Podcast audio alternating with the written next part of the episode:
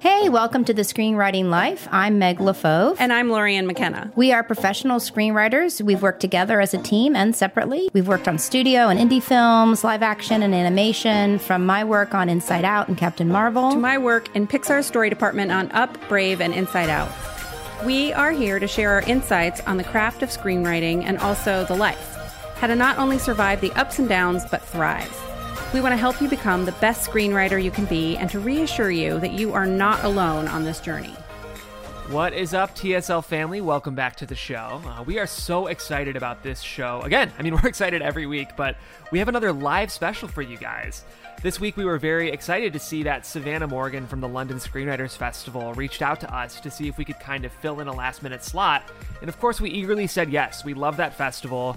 We love the conversations that that festival facilitates, and this week is no exception. Uh, Megan Lorien talked with Chris Jones, who moderated a beautiful conversation about sort of why we write and what are the deeper emotional and even spiritual reasons that we feel a need to write. And I found it to be just an incredibly motivating and inspiring conversation in a time when I really needed it. So it feels like a very quintessential TSL classic conversation. I know you all will love it, and I want to say thanks to Chris Jones, Savannah Morgan, and Bob Schultz from the London Screenwriters Festival for inviting us. We love you all, and we love that you're um, dedicated to inspiring us to write, which is one of the most sacred and honorable acts that we can do. So we really want to say thanks, and in the meantime, we hope you all enjoy this wonderful conversation. Let's bring uh, Meg and Lorien into the studio. Meg, are you there? Lorien, are you there? Hey! Yeah, Welcome and thank you for joining us at the London Screenwriters Festival Online, officially our very first session of the online festival. How amazing! Oh, oh cool. yes. Thanks for having us. It's an honor. Fantastic. So, how how has um, are you like every? I always ask everyone how the apocalypse has been for them, but mo- most writers say, "Well, I've not even noticed it. I'm just sat here writing my scripts." How has it been for you? Catastrophically apocalyptic. Fantastic! At last. I can notice what's going on around me and also be writing. Fantastic. I'm jealous. I'm jealous that other writers can lose themselves so completely. Uh, yeah. But you're also trying to shoot a show so that you you you you've got COVID everywhere. Uh, yes. Yeah. I probably am in the middle, which is of course it's affecting my life, but in terms of work, you know, you get to uh go to your desk and sit down and work. Not having access to people is hard, I think. Not having access to the stuff that supplies the fire and the for the for the burning fire to write is hard because you get kind of uh, you get kind of tunnel vision in this, but uh, it, we're coming out of it. I hope. Right. Right. Well, I call. I'm going to re- actually read what I wrote um, about the title of the session: "How to Survive, Thrive, and Find Meaning as a Writer." And then I put the words "primal scream" at the end of it because that's how it actually feels to me um, at the moment.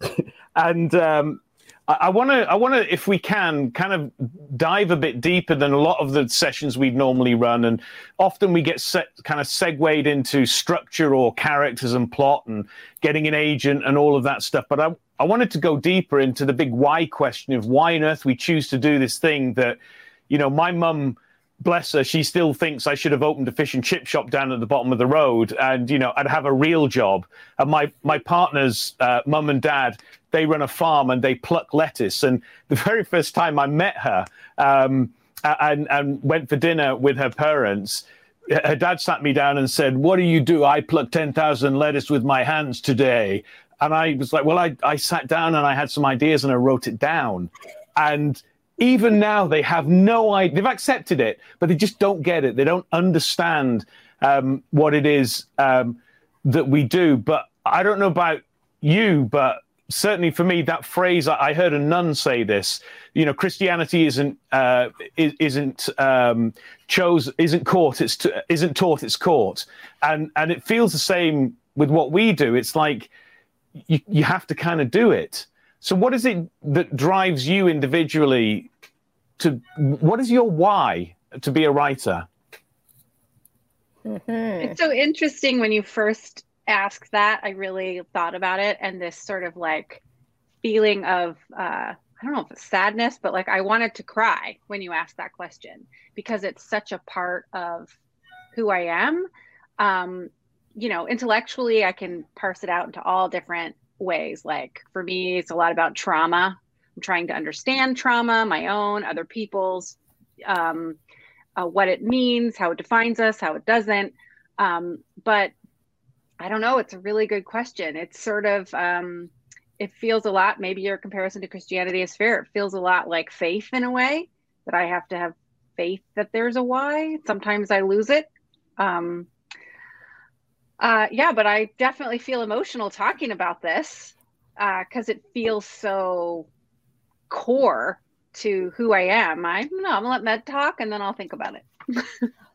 well, I mean, there's definitely an element of it's not the easiest choice because there's no ladder. There's no, you know, you go to school, you get your your your bar, you take the bar, you the corporations will come to school and you know interview you and then you get in the company and you go up the ladder and i know that for a lot of different jobs now uh, in the world people are changing jobs all the time and it's becoming more less singular but you know if you're picking lettuce you go out and you pick the lettuce and you become competent at it because you know it's very clear the lettuce dies if i do this the lettuce lives if i do that i can sell here i can't sell here there's objective um, response too to what you're doing.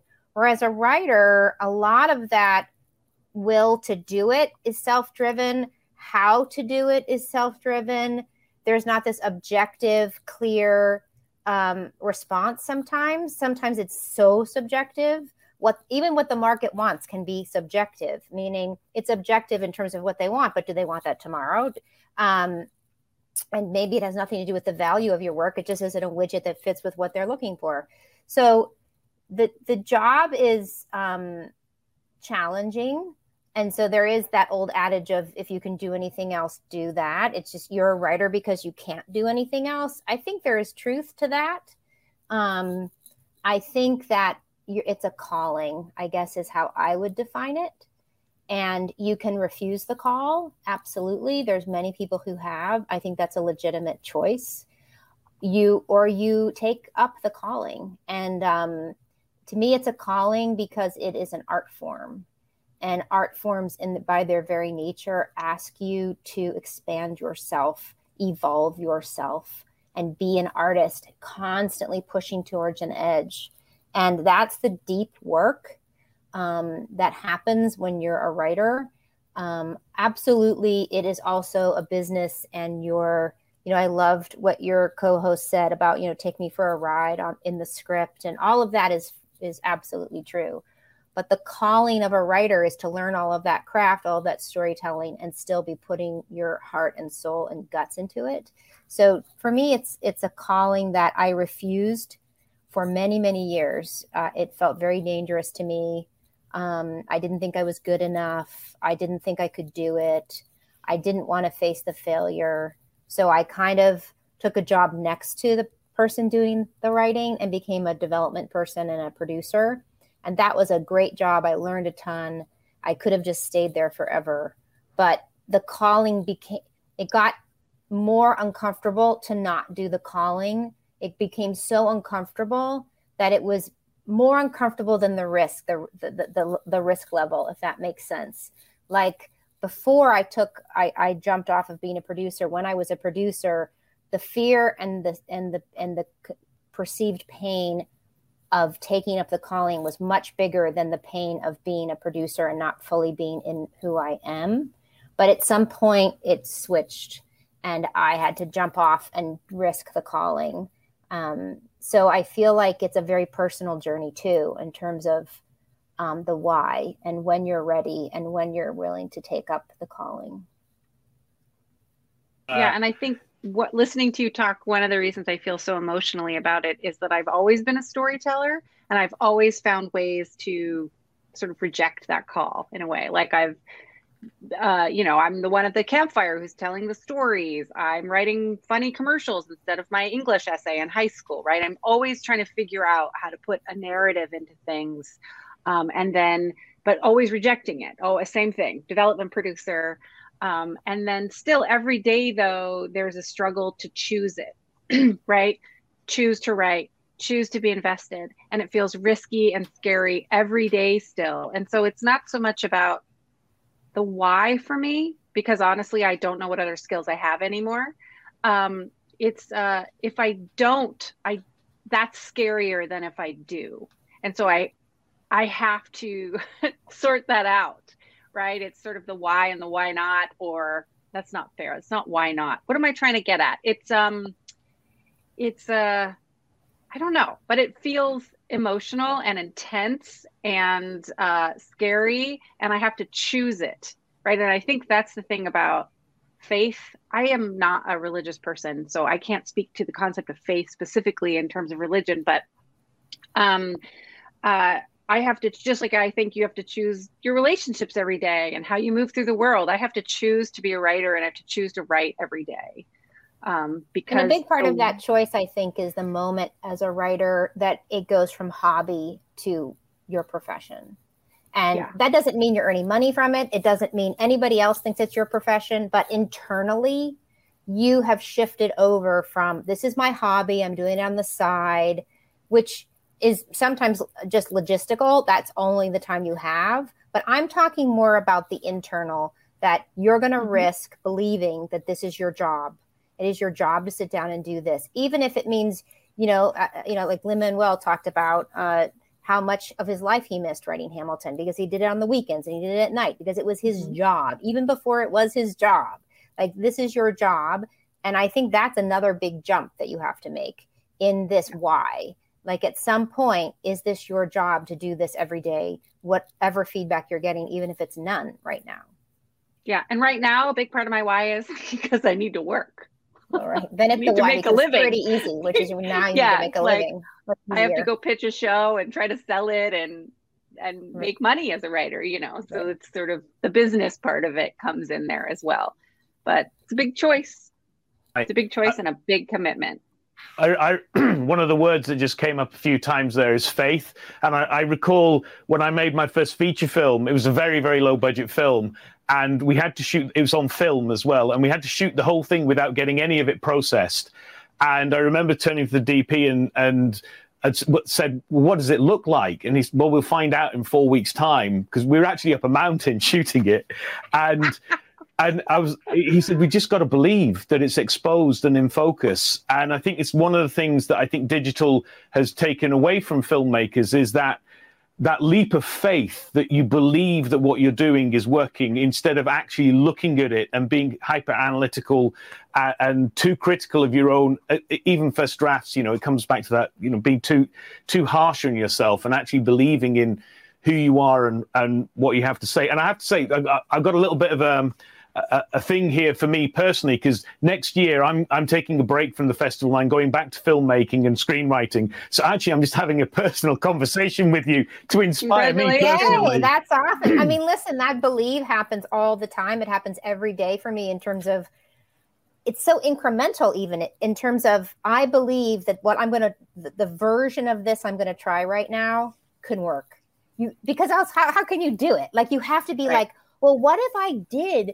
change and move this scene maybe as incremental as that? Or what if it's i just blow this up and like her dad's not even in it? Let's just say her dad's not even in it. What is that? Let's believe that that could work. Let's just take it through its paces.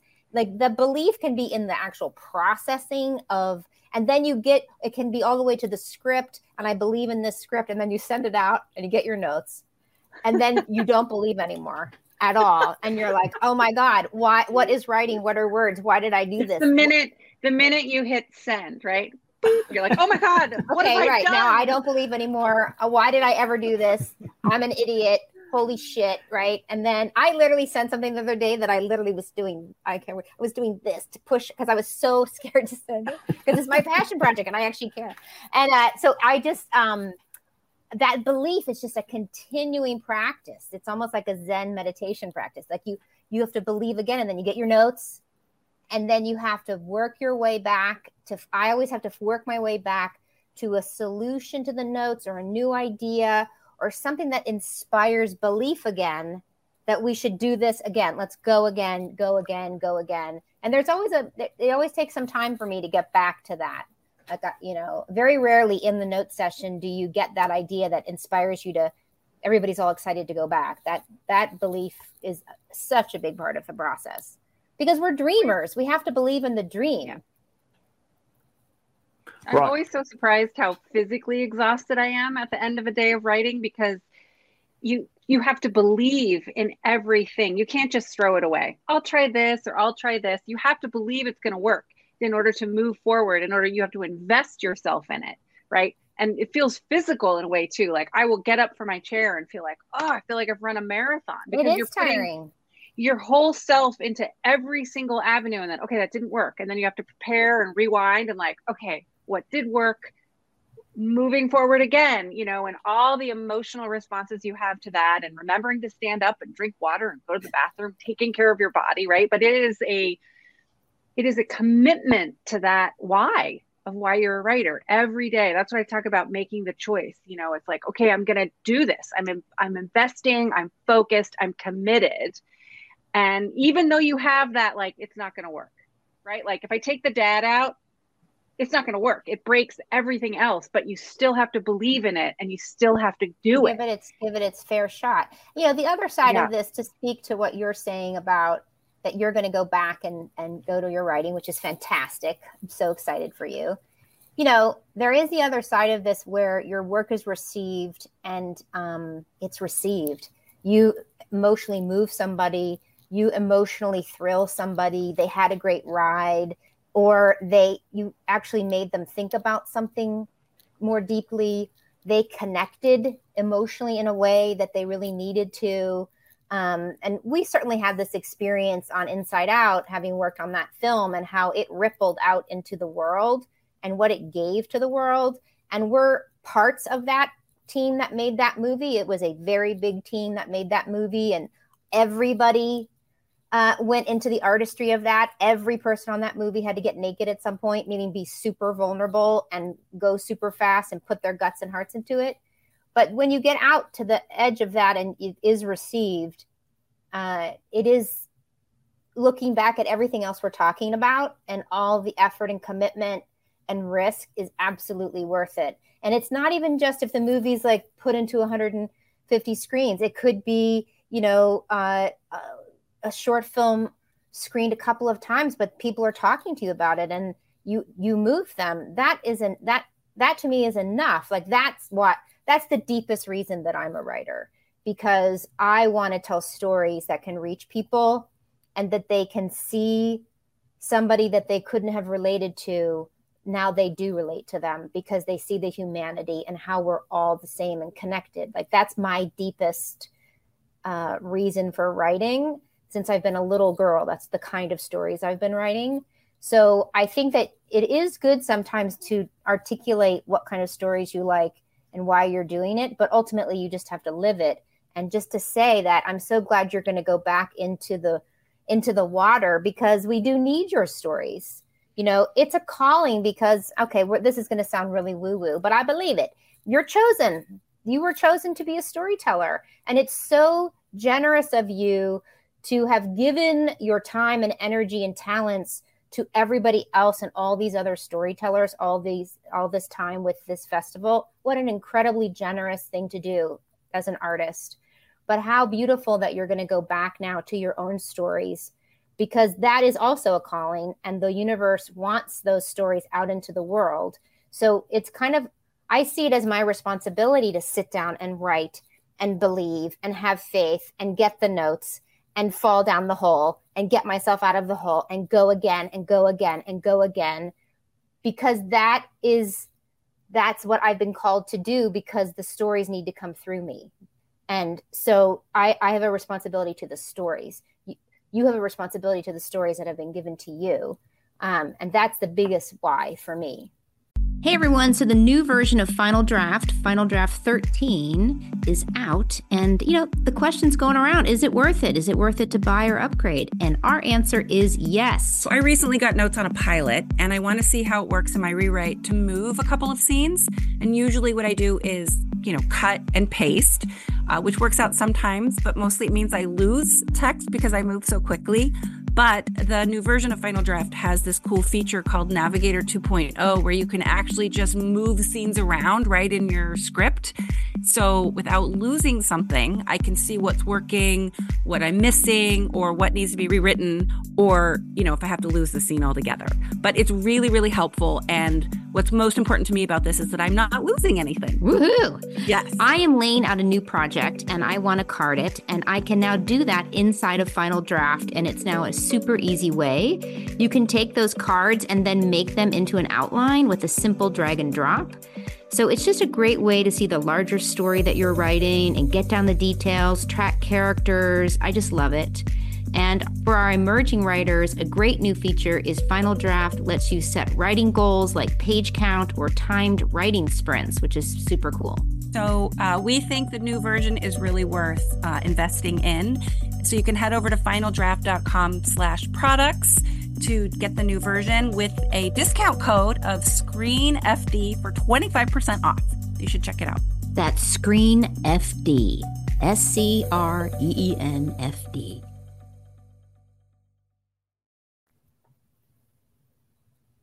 Um, just to chime in on that, I mean, my personal feeling at the moment is the best word I can come up with is I just feel haunted by these stories that are not being told. They're like all around yeah. me, and I can never quite see them because I'm not sat focused on them. And when I explain it to people who aren't at the very base creative or writers or storytellers, I sound like a lunatic. Um, but I, I completely know what's going on for me. I have to go and exercise these ghosts that are in me. And I, I had a. I, I want to talk to you about um, the impact that Inside Out had on you. And I'll, I'll just go back to an experience I had that I think hopefully will reflect your experience.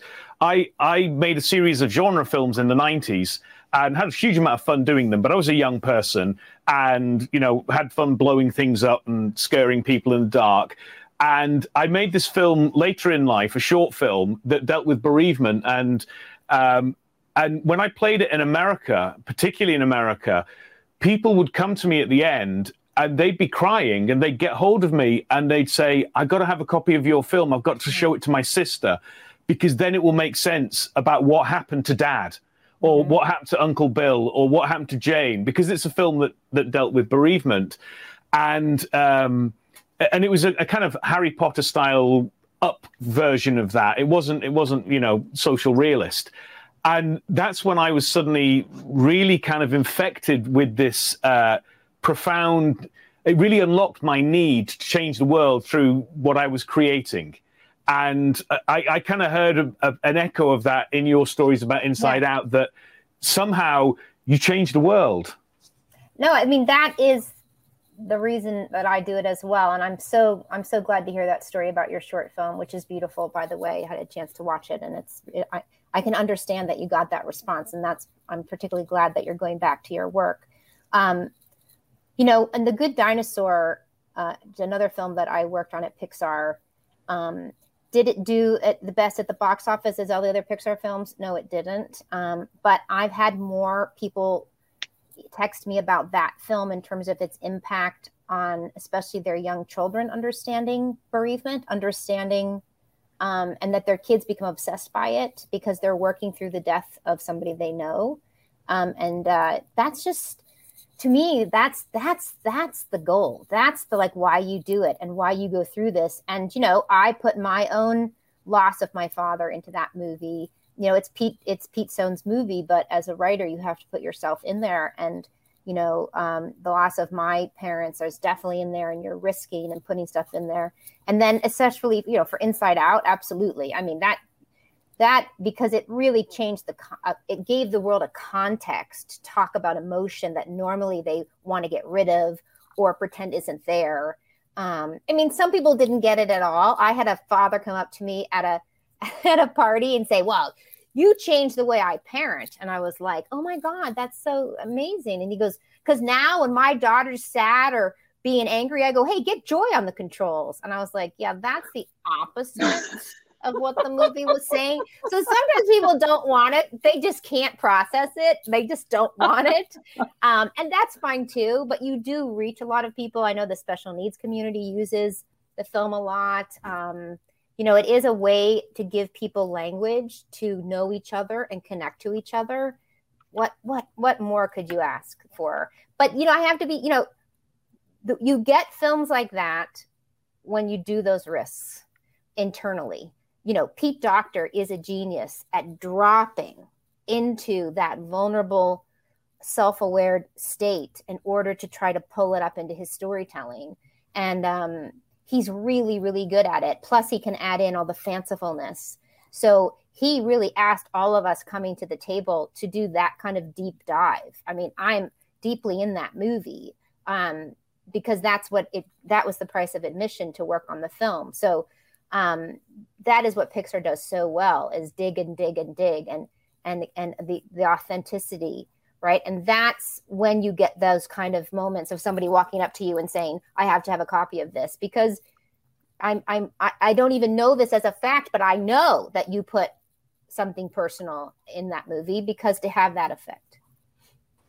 What what's interesting it actually comes straight onto my next point is um, it does deal with bereavement and my father had died two years before i made that but i actually didn't actually connect in my consciousness that that's what I'd done until I was at the premiere and my mum was sat in the audience and I suddenly went, "Oh my god, this is a film about about my dad," and I didn't know I'd made it and and I had to explain to her. I said, "Listen, you know, if it impacts you, you know, I I didn't plan it like this." As it turned out, she she thought it was wonderful and, and was not at all upset and didn't, you know, even crack a tear. Really, she was. I think she was just overwhelmed by being at a movie premiere. Um, but it, it kind of speaks to this this I've been really ruminating on this idea about you know things like theme and writer's voice. And sure, you can hear Quentin Tarantino's voice when you see a Quentin Tarantino's movie, but I think there's something else there, and it's that part of us that we put in that we're not necessarily entirely conscious of. Maybe Lorien as well, talking about dealing with trauma. Uh, sometimes that's very conscious, sometimes it's completely unconscious, and it's going in there, and that ability to be completely vulnerable when you're creating just allows that work to be to really connect with people in a way that you know if you if you're not that vulnerable it it it doesn't connect. I, am kind of rambling a bit here, but no, no, I totally to, get it. I totally had that same experience on Inside Out, where I had to write the scene where Riley comes home to her parents very quickly due to the schedule we were on, and it wasn't until we were sitting in the audience at Pixar where you do your screenings and then you go get notes in the kind of animatic storyboard phase. And the screen it comes up and we're in front. We're, there's 250 people in this giant theater, and all of a sudden, you know, Riley says basically to her parents, "You want me to be happy, but I'm not."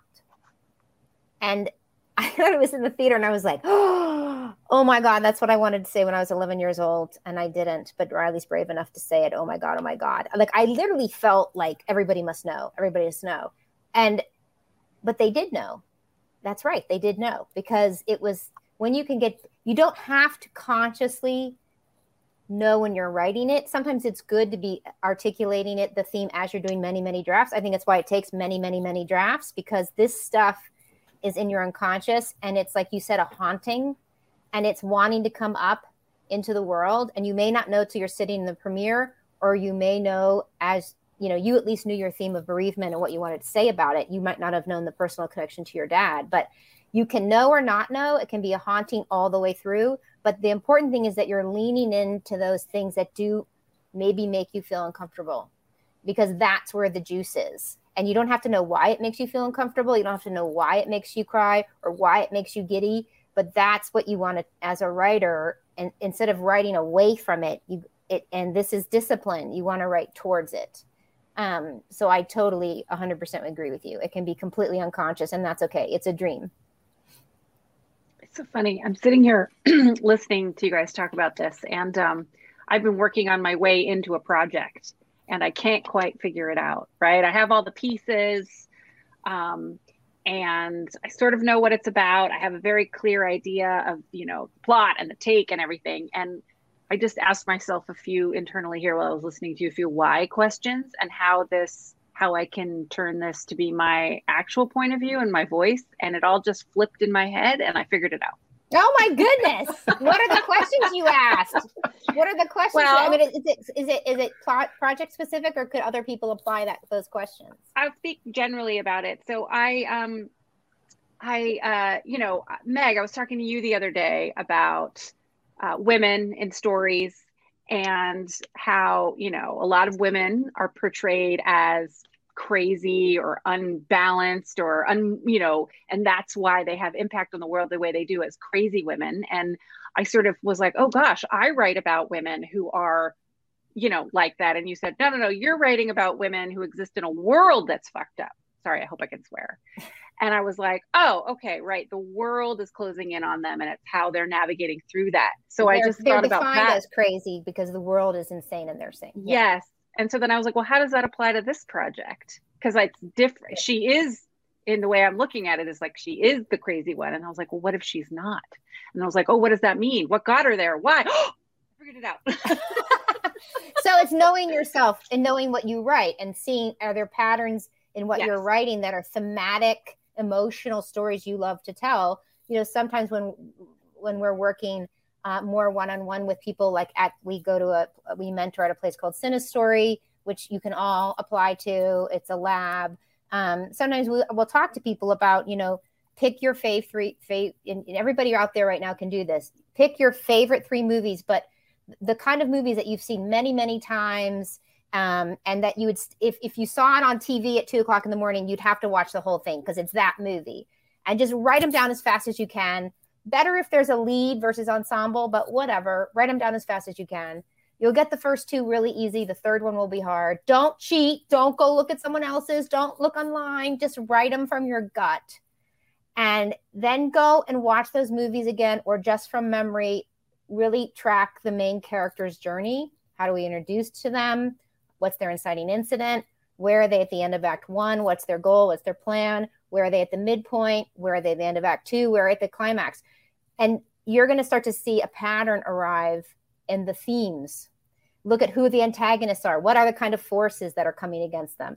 And what kind of world are they in? How does the world see them? How do they see the world? And you'll start to see thematic patterns coming up, which are good sometimes to see and know because you can do what, like what Gloria just did, and start applying that to this core clay idea, be it a, a, or you know because it's a book or because it's just your core idea.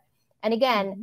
that sounds crap. Like I'm just I just jumped over to craft, but really I'm talking about your heart. I'm talking about your gut. I'm talking about why you write because you do want you have a thematic pattern that you you have something you want to say about this, um, and it can change your view on it can change in every movie you know yeah. um, and you can start to see patterns in in director's work and in actor's work, yeah. producer's work. I mean, we tend to yeah.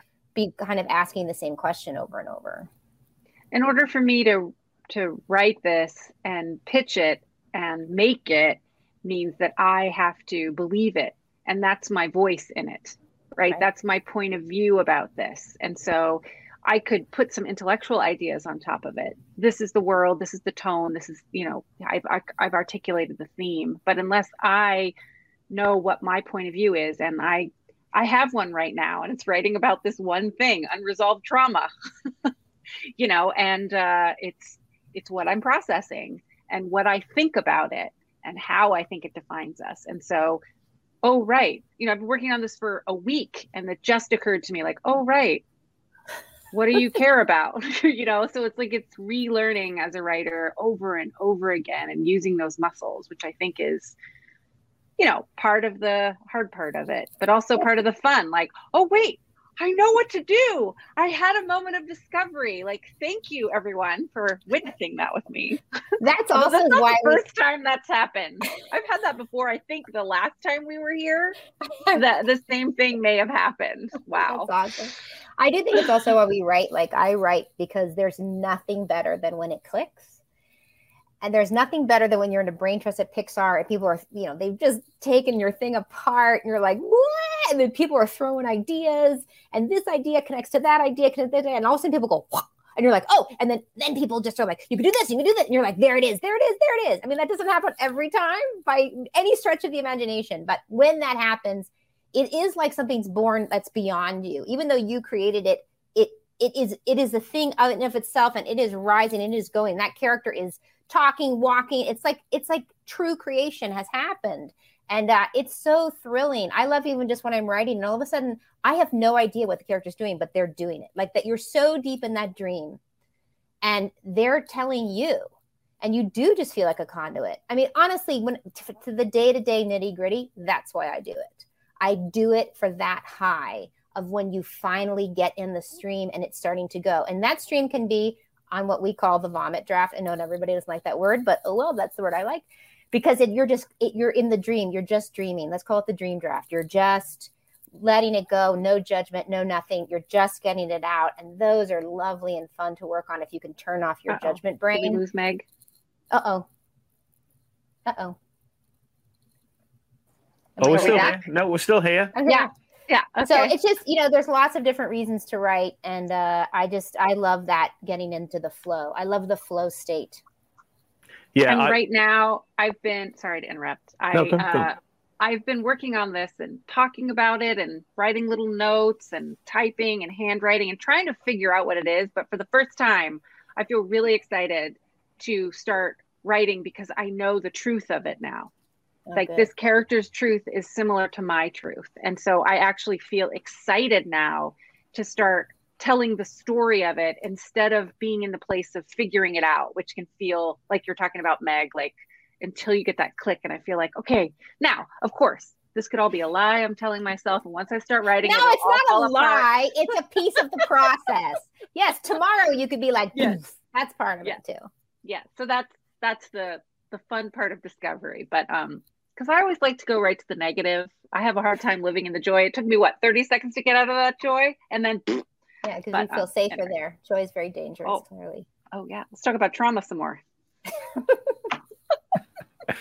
Fantastic. I, I, I, so resonating with with this whole conversation. It, this is I, have done loads and loads of interviews for the festival. I wrote a book about filmmaking, did hundreds of interviews, and this is one of the first times I've not literally got a single question at all. I've just got lots of thoughts. And okay. you know, I've, I've, been worried all day, like, how the hell am I going to do this? And purposefully putting myself into a dangerous place in order that this thing can rise in me to have this conversation, as opposed to me saying, "So, how do you write great characters?" Which is, you know, how it could have easily um, have good gone. for you. Look, you're getting yeah. your muscle up for going back to writing. Look at Thank that. You. Good, good instinct. The unknown. Good yeah. instinct. exactly. What something just came to me. I don't know whether either of you ever saw. Uh, there's a Cameron Crowe uh, show called Roadies. Um, and there was uh, an ep- it's, it's, about roadies, you know, supporting rock bands. And there's a character that tells a story about Lynyrd Skynyrd and Freebird supporting the Rolling Stones, and uh, it's a fantastic episode. And during it, this character shares about how Lynyrd Skynyrd basically outperformed the Rolling Stones, who they were supporting, because they got into that genius state, that flow state. And the most amazing thing about it is this footage exists, and you can actually watch it on hmm. YouTube. And it's like 15 minutes long of of, of rock and roll, and the, the you can see the audience kind of going, "What the fuck is happening?" Like it's all just happening and it's complete but it all comes out of that muscle yeah. and the, the the discipline but also the freedom to create and mm-hmm. it, I, I urge you to watch this episode. It's, it's just a great episode. It's a great show. Loved it. It was very, very sad there was only one season. But should we just talk about that that yeah. state that you were talking about, Meg? About like the, I call it the genius state, the flow state, whatever it is, and that that's also the reason I, I love what we do is is the domination of that allows me to not have to think about what most other people think about on a daily basis. Yeah, I mean, it is an honor to be able to have that as a job, or or or or what you want to do is to get into that flow state. You know, to get into the flow state, in my opinion, and everybody's different, but in general, I think that's why people say write every day. I think really what they're trying to say is to the flow state has to trust you that you're coming to do it and and the muses who maybe turn the switch on the on the on the flow state want you to sit down every day and train your brain. This is a safe time. I'm committed to it. I can get into the flow state and it's okay. I and you know that flow state for women traditionally is not very long. They don't get a lot of time because traditionally we've had to do so many things right? Like and you know a lot of time i think the the, the icon of the flow state are these manly men who had women making them dinner and they got to just go and sit in front of their window and be artists or sit in the tub or whatever. You know, that's not how it works for most people. And traditionally, especially historically for women, that's not how it worked. You can get in this flow state for smaller chunks. You can get in it for long stretches if that's what you can do, but you have to figure out your way of getting into it and what you need to get into it. For me, honestly, sometimes, and maybe it's because it's a job, but sometimes it's like I don't have the luxury of being inspired to write. I don't have that luxury. I have to write right. because I have a freaking due date. And what happens is you get into the flow state because you pound your head against the wall and then all of a sudden it's going. Now that might take uh, uh, 10 minutes, that might take five days. I don't know. But to sit every day and do it, it will come. And what you find out is that your brain tells you it's just a little well down there. And in fact, it's the ocean.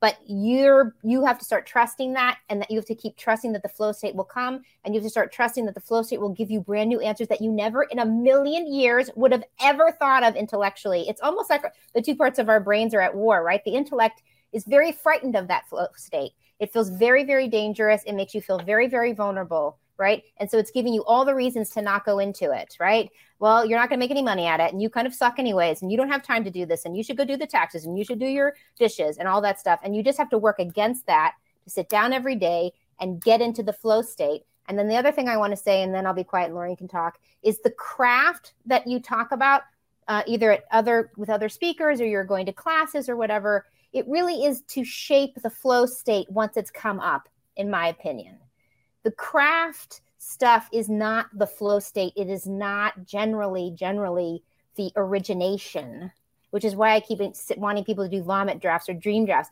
That's the stuff that's coming up. That's the flow. And then later you can get out and use your intellect to now take all that craft stuff and see can you dig it out even deeper?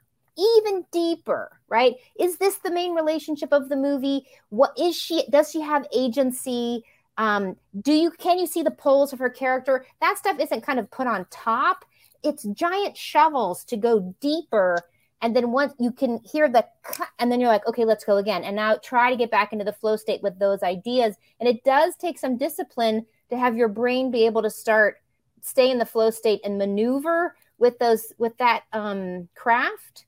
Um, and sometimes you might have blind spots women you know your main character especially female characters having agency meaning they are the creators of the plot not watching it um, you don't feel sorry for them. That pity is a, a, a crappy way to connect to a character. They're full three-dimensional characters.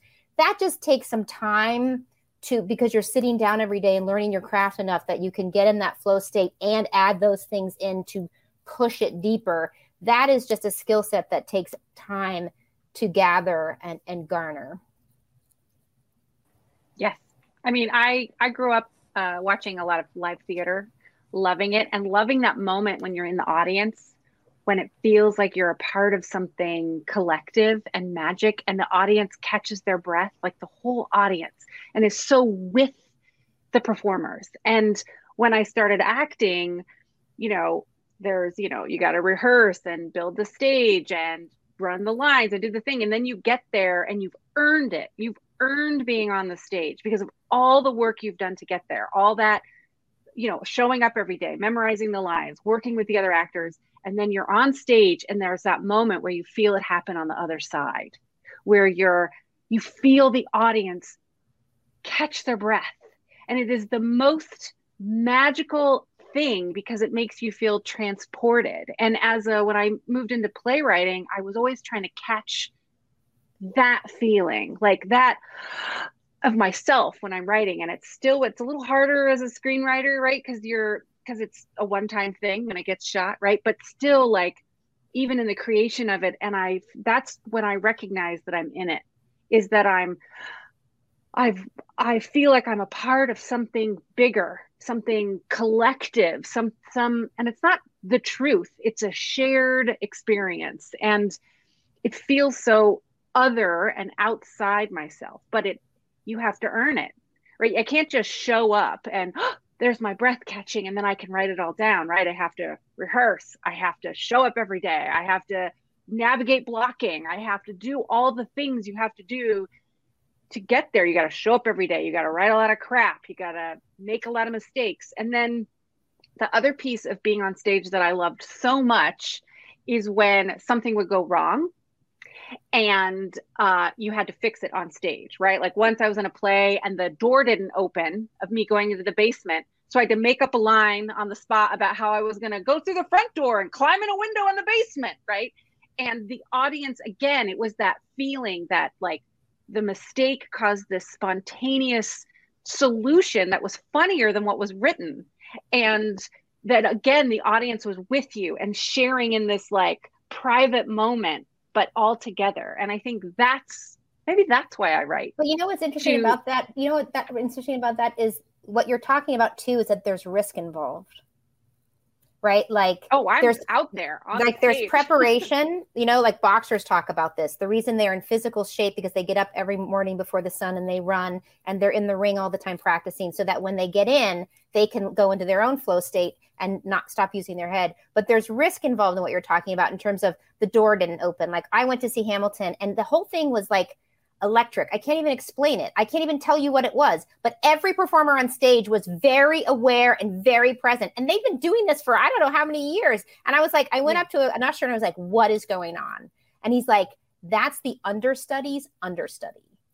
And they have never done this show with him. They don't know if he's going to be able to do it. Like it was, they were so alive. And when the when the when they came oh. out for a oh. bow, they were all crying and they were grabbing him. It was so electric because there was risk, there was an uncertainty, and the flow yeah, I mean, state is uncertainty. You have to push into the uncertainty of the flow state. It is part of it. It's part of allowing the unconscious to come up into the conscious brain. You don't know what's coming up, man. When you're in the flow state, it could be fucking scary. It might be the shark. And what it, do they say about bad dreams? Swim towards the shark. That's what you got to do. That's a yeah. deep flow state. And like you said, it may not be easy to get into, but you have to.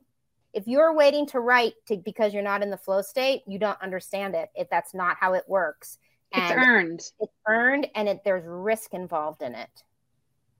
Yeah to go so to that, question. That's super easy. Let's all do that real quick. it's fun. Uh, I want to go to questions uh, in in a minute, but there's another big area I want to quickly talk about, which is awe and wonder, um, because it's one of those things that I I personally really love it when it shows up. And it i think we've um, we live in a world now where i think a lot of people equate awe and wonder with big visual cgi and i've kind of gone the opposite direction now. I'm it, uh, this is like small awe and wonder and it's it's human and it's it's characters and, and people. I um I'll just share with you a, a, an anecdote from just a couple of uh, about a month ago. Coming out of the apocalypse, I'm also a firewalk instructor, and I had the privilege of running a firewalk for a charity over here called PND Shine for postnatal depression um, mothers survivors. And going into it, I, I was full up straight with them. I was like, I'm really terrified because I don't know what the fuck. Who am I to talk to you about PND? I've never suffered from it, uh, and I'm I'm not female, and I know men do suffer from it, but it, it's generally a, um, a, a maternal thing, and um, and, and we went through this process together and then we did this big circle of sharing and somehow i had either it was timing or i just created the environment but all 24 of these women just started sharing these absolutely astonishing stories of survival uh, uh, that were just gripping for, and and and like really broken people coming out of it. And and there was a genuine sense of awe and wonder that they were kind of still alive and still here and and still ready to take on the the day. And we we really figured out that it was yeah, we came up with this phrase that you know the universe will give you a load that you can carry. You might not like that but hell you're still carrying it and that actually makes you kind of extraordinary. And but this the way that they shared these stories they were kind of small stories but my god did they hit hard and and hit really really deep. And yeah. i'm i'm used to talking in these circles of sharing but i didn't say a single word. I, I just wonder whether you had any thoughts about how to capture like that depth with that moment where people ju- are just like wow you know you're in the presence of something like really amazing. Mm. how how can we do that in our work? I, I think you have to trust yourself and trust that you it's the truth. I mean to start with right? So many of us live lives that we feel like we've been gaslit to minimize our pain to minimize what really happened and so accessing it what happened and talking about it with uh, real vulnerability requires us to trust ourselves and to trust the person we're telling it to so obviously that group of women trusted you and trusted each other. So whatever you did was the process of uh, creating that trust. And um, I mean, for me, I I have to trust that it's real and valuable and that I'm not burdening someone, that I'm not, you know, putting making something up, right? Because of the sort of culture in which I grew up. Um, and then I have to go there mm-hmm. right? That get in that flow state and then be really, really vulnerable and sit in my own shit for a while. Not literally, but you know, like be in it and know that it was real in order to figure out how to communicate it in a character. Mm. I was working with a young woman who was a great writer, but she couldn't get to that deep state you're talking about in terms of the writing. And what it came up in that example was she said, Well, I don't want to be sentimental. I don't, I, it's sentiment, it's sentimental, it's cliche, like all these words start pouring in. So my advice to her was to write the scene as sentimentally as she could, just have it oozing, dripping with sentiment. And then she did, and she gave it back to me. It was beautiful. And it was that awe state, and it wasn't sentimental at all. I think a lot of times we don't go into it because of our own judgments, which is really just fear. It's that other part of your brain, very, very frightened that you won't survive it. And but of course you will. And uh, and it's so it's about when it comes up in that dream state or that flow state and you feel it and you feel a need to pull back to go forward and let it be whatever it is. Let it be as shitty as it wants to be as sentimental as it wants to be as cliche whatever words start screaming at you to not do it just do it. It's a writing thing. You don't have to show anybody. And yes it may be sentiment and cliche and then suddenly boom this thing's going to come up. And i think that of all the things i do i do i do trust that. I no longer judge it and I can go quickly or more quickly to it because my brain and my being. So trust that that vulnerable thing that's going to come up for this character that this character needs to show me needs their authentic their authentic self. They need to be scared right now even though the story wants them not to be. Or they need to say no even though the story wants them to say yes or whatever that you've got to go with that. And you can also it it can be grand, i.e., save the world moment, but probably what you're talking about when you know it's their intimate moments uh, between two people or alone or doing something. It's and again, I don't mean sexuality intimate. I mean emotionally intimate, and that we get to become emotionally intimate with that person, that character, and um, and just don't judge it. I guess is the way to get to it. And I also want to say it's so beautiful that you described these women this way because there could be a lot of judgment that those stories are ugly or those stories are shameful or whatever and of course they're not. What they are is beautiful. And that you have to see the beauty in it. And your in yourself in your own vulnerabilities in your own trials in your own errors in your own failures. That's the stuff that needs to start coming up. So i guess it's having compassion for yourself and your characters. And each time one of us shares something that is true, like that, it gives another person permission to access that piece within themselves. Right. And that's part of our responsibility as writers. And helps us connect. We're saying, mm-hmm. yeah, it then it's like, oh, right. We're, I mean, I love Ted Lasso. This is like a revolutionary show because it's about kindness. But there's that, I don't want to, no spoilers, but you know, a couple episodes ago when Roy as a spoiler, Roy hugs Jamie in the locker room. And it's so, it was so um, powerful and simple, but it felt risky for both of them. And it felt like, yes, that's what needs to happen. But it also felt real like, yeah, sometimes we just need a hug. Sometimes we just need to be the one giving the hug. Like that moment to me, so personal and so universal in its specificity around what that event was that I mm. felt like, oh, I could I could maybe get a hug. I could ask for a hug if I wanted one, you know, something just little, you know. Well, like we that. and you know, as our as our podcast, uh, the podcast tagline is "You're not alone," and that's what writing helps us understand: is that we're not alone, and we can all we're all humans, and we're all connected. Yeah, amazing. So let's, Eduardo, let's see if we've got any time for any more quick questions or not from me. Um, so let's see what they've. I can see there's a couple. So there we go. What can I do to get get it back if I lose the why in my writing? I know this happens sometimes, especially I sometimes I'm like, why did I start writing this? Because your intellect is so overburdened that I would say start just start doing writing exercises so your brain doesn't think anybody's getting it. No one's going to read it. Just exercises. Somebody once said to me, you've got a dry riverbed. So you've just got to get the water in the riverbed and remember why you love it by doing it, in my opinion, just for fun. Just for fun. Just just try to get some water in the dry riverbed and the why will come back to you like an echo. But I think it's getting into the flow state myself. Lorien, do you agree? Disagree? Yeah, and I think sometimes it's fun to go way big, like uh, I want to win an Oscar, and then you write a whole story about what you wear to the Oscars and who's there and what it looks like, and then what movie did I win for, what category, and then like what was the movie about, and then like then you can start getting into like could maybe sort of as a writing exercise trick yourself a little bit into like what is the movie I win the Oscar for? You could what also let, about? Yeah, you could also let the antagonist who's in your head telling you you don't know why, because you do know why.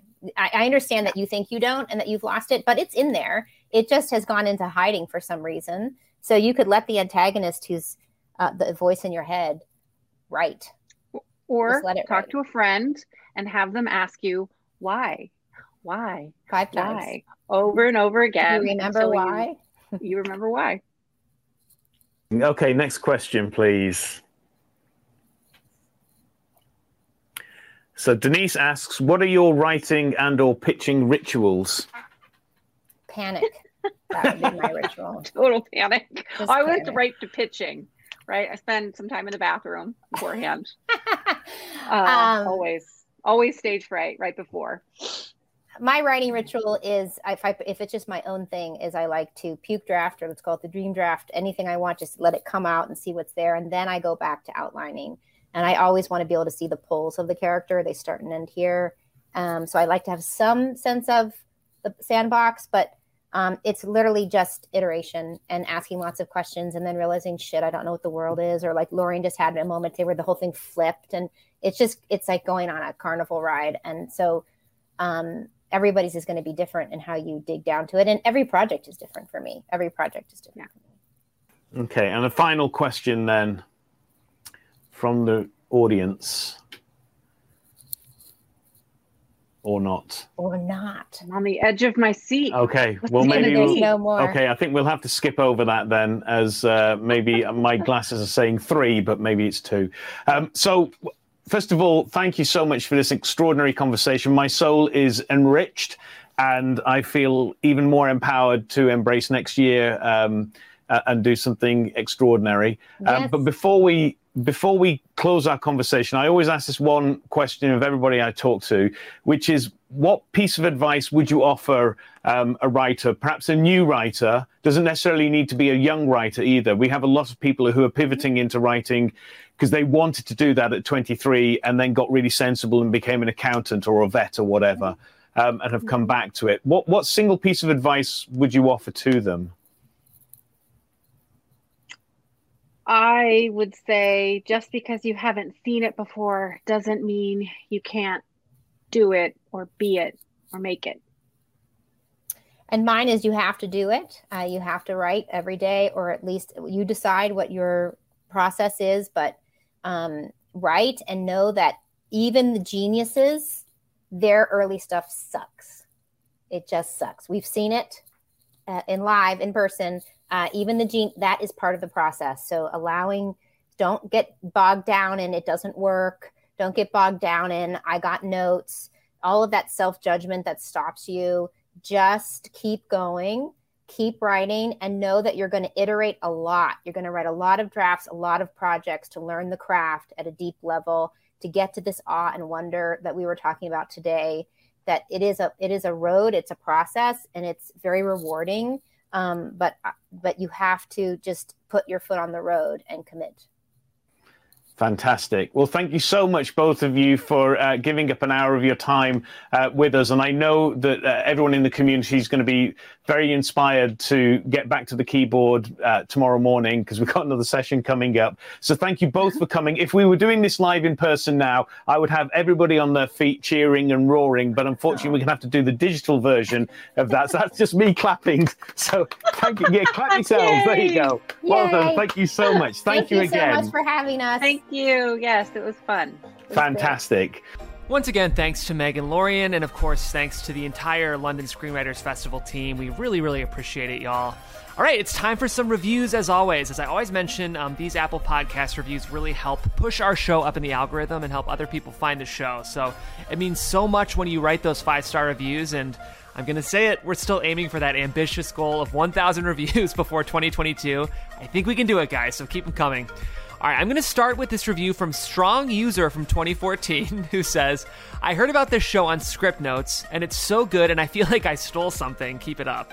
That makes me so happy. Uh, we love Scriptnotes. We love John and Craig, um, and John was so gracious to come on our show and give us a shout out on his show. I listen to Scriptnotes every week, so for all of you Scriptnotes listeners, we see you and we love you as well. Thanks for checking out our show. We really appreciate it. All right, Sandrine M says, This is an essential podcast. There are two people every screenwriter needs to succeed a good mentor and a good therapist. This podcast makes me feel like I have both. That is so well said, and I couldn't agree more. Thank you, Sandrine. Finally, this review from Miranda Kaz, who says, Let's hear it for the boy. Oh, I don't read these reviews in advance, and I think this one might be about me. It's very nice. Uh, Miranda says, I would like to use my review to give a shout out to the man behind the scenes, Jeff. You do such a fantastic job producing the show. Your professionalism and intentionality is so clearly evident every time you speak, and I love when you chime in. Well done, sir. Also, excellent job being so consistent and clear with your call to action. Leave a review in every episode. Keep up the great work. What Miranda might be saying is, and thanks for being so annoying and pushy about these reviews. no, uh, seriously, Miranda, thank you so much. I don't read these reviews in advance, and it means a lot. Um, I feel so lucky to be working with Meg and Lorien and engaging with this community. You all are so wonderful. So thanks so much. Uh, make sure you guys tune in next week. I'm really excited. We have a conversation with Stacy Rukeyser, who created and runs the show Sex Life on Netflix and has worked on basically every other show in the business and really can speak to the politics and hierarchy and um, kind of ecosystem of a writer's room and has just a lot of brilliant things to say. I feel like we learned so much from her. So make sure you tune in next week. And of course, until next week, you are not alone and keep writing.